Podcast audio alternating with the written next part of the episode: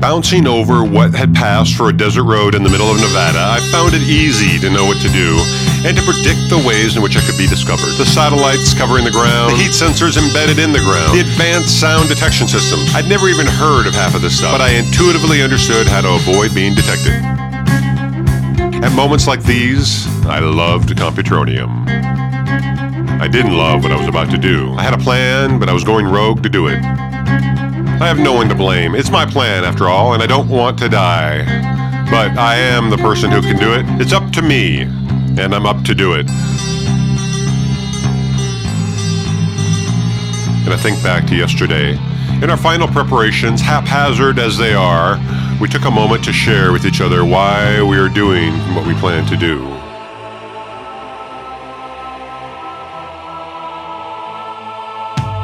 79 was an Army Ranger and saw what Computronium did to three members of his company in Afghanistan in 2002. 208 is a former Computronium addict. 999 lost her boyfriend to the Arcana.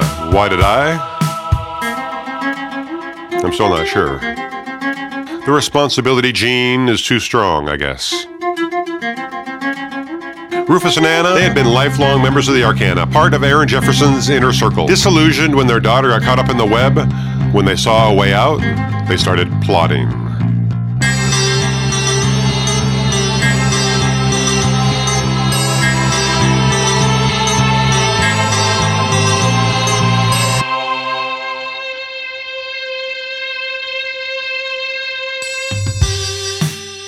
Something grabbed my attention. I veered to the right and floored it. It was like some sort of mortar round or guided missile. I didn't get a look. I was weaving. It felt instinctual, but I knew it was a Computronium, gathering clues I'd otherwise not have noticed, quickly stitching them together into a reaction and staying alive. Something in my ears beeps. My Bluetooth earbuds going dead. Great. Then an idea. I open the Humvee's door, jam the crowbar used on those soldiers onto the gas pedal, and roll out the door. Thump! Bump! Ooh! Oh! I survived it, but altogether, not one of my best plans. Or was it my plan at all? The Humvee rolls on, blasting into the compound, a series of low buildings low on a rocky hill. It hits what looks like a dump, a pile of old tires and barrels and tangles of wire, flies up onto two wheels, skids on its side right into a small building, like a mobile office at a construction site. I had made my announcement. I am here. I am here. I am here. I am here. I am here. I am here. That's my plan. I want to flush the undersecretary, get him on the move. He's stocked with Computronium. He can calculate all the rational possibilities, predict all the sensible outcomes. But I remember what Janet said to me. We were in her apartment weeks ago. She was blow drying her hair. Over the din of the blow dryer, she said she was concerned about me. I'd become unpredictable. I'd gone crazy. Unpredictable. Computronium can't predict the unpredictable. It can't rationalize the irrational. My Computronium made me crazy. Undersecretary Jefferson's Computronium can't calculate crazy. Suddenly, there's a burst of action. I see a handful of soldiers, just like the two I had dealt with, and a flood of children? An absolute flood of little kids. I say into my Bluetooth speakers, Hey, I'm at the compound. I see a vault in the side of the mountain. Rufus is right. It looks impenetrable. Then I hear Rufus say, Did you get the C4 from their stockpile? I say, No. I'm changing the plan. I'm not going after the Computronium. Jefferson is going to bring it to me. From the other end, silence. Crickets. I imagine them thinking, Has Sean finally lost his mind? And I think, You bet I have.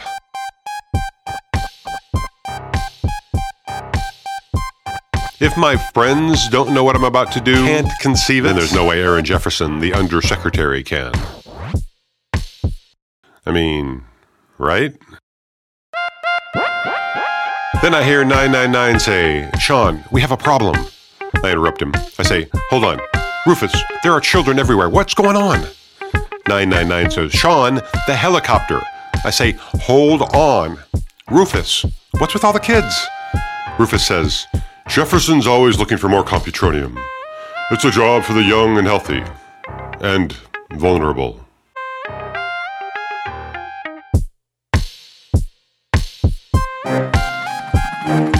Then I hear a helicopter. I say, I hear the chopper. Perfect timing. But 999 says, Helicopter? What? I say again, I hear it. The timing couldn't be better. 999 says, But our chopper's grounded. I was trying to tell you, something's wrong with the rotor. It won't fly. Fly. And I think, Oh, no.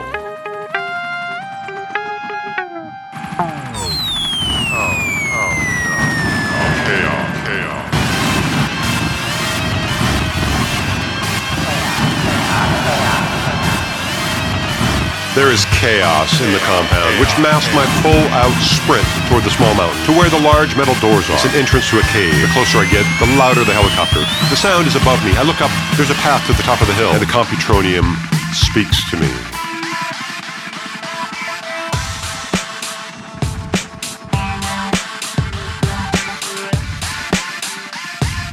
Two minutes later, I huff and puff my way to the top. I'm spent, but with a couple of minutes to recover, I should be fine. But I'm not going to get a couple of minutes to recover. Just as I get to the top and break out into the open, where there is a concrete helipad and another Humvee, I see the helicopter start to take off. It looks heavy and slow. There's only one man inside, the pilot. The helicopter struggles to get off the ground, but it does, and just as it does, with the last of my energy, I sprint over and climb into the cargo area. Was I spotted? I'm too tired to care.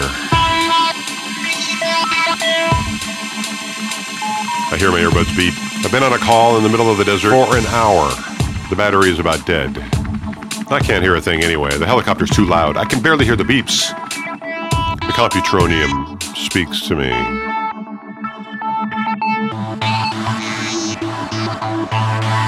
The helicopter is in the air. It's jam packed full, and there's only one person inside, and I know already my plan is working perfectly.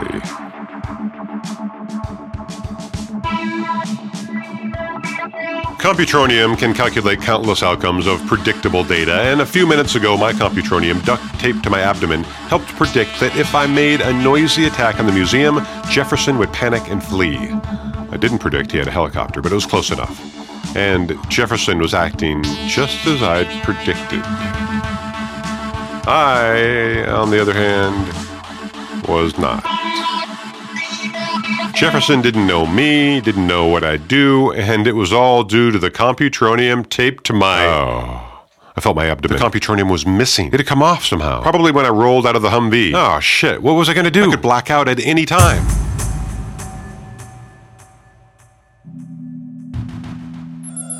Needed advice from 999 208 Rufus. I couldn't talk to them, but I could text. In the cargo area of this chopper, hunkered down, out of reach, I pull out my phone. I push the home button, and nothing. It was dead. I am on my own.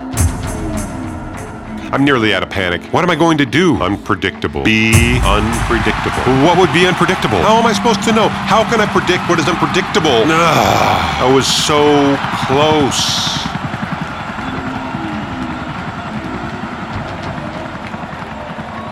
Am. I am so close. I am. I can do this. I can. The Computronium speaks to me. I'm in a helicopter full of Computronium. Surely being surrounded by it will prevent withdrawal until. until I ruin it all. Ruin, ruin it all. Until I crash it. Until I crash it.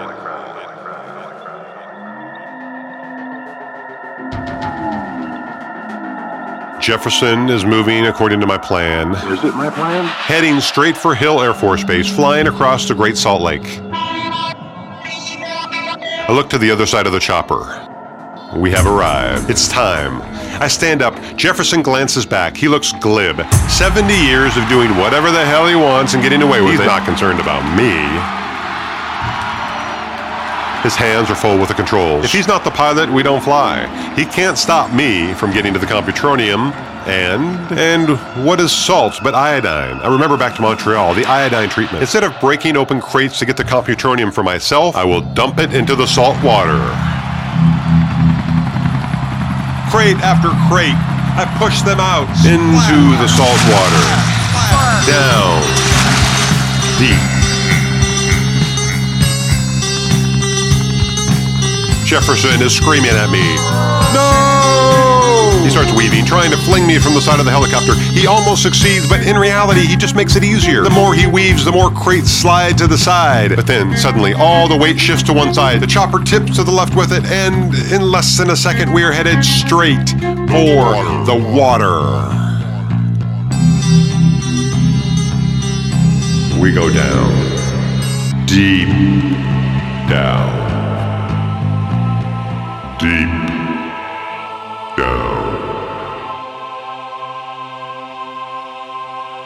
Then I am floating. I don't even need to swim or to dog paddle. My body hurts, but my head feels great, clear as the blue sky. Iodine. I am swimming in iodine. I can feel it has rendered useless the computron in my body. Deep down.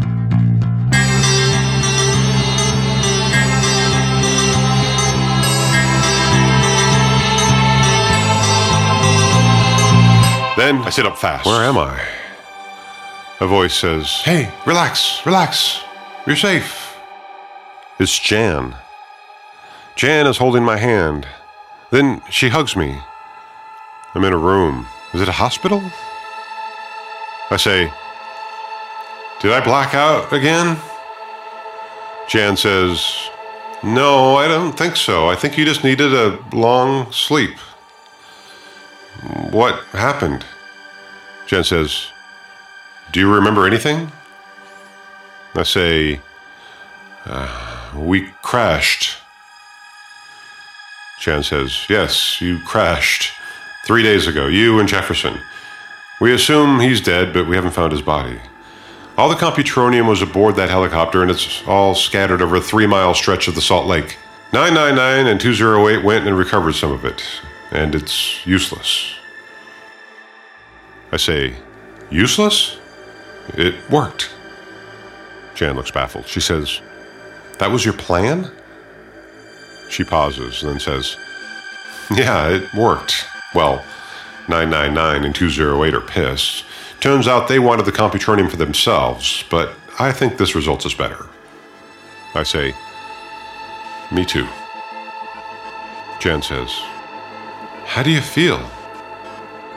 I look down at my hand, cradled between her two hands, and I say, To be honest, fantastic. Jen says, Well, the high salinity water probably fixed your radiation exposure. I think about that for a minute. Yeah, I'm glad about that, but it wasn't what I meant. I sit up straight and I say, I feel fantastic because you're here. Then I pull Jan close and I kiss her.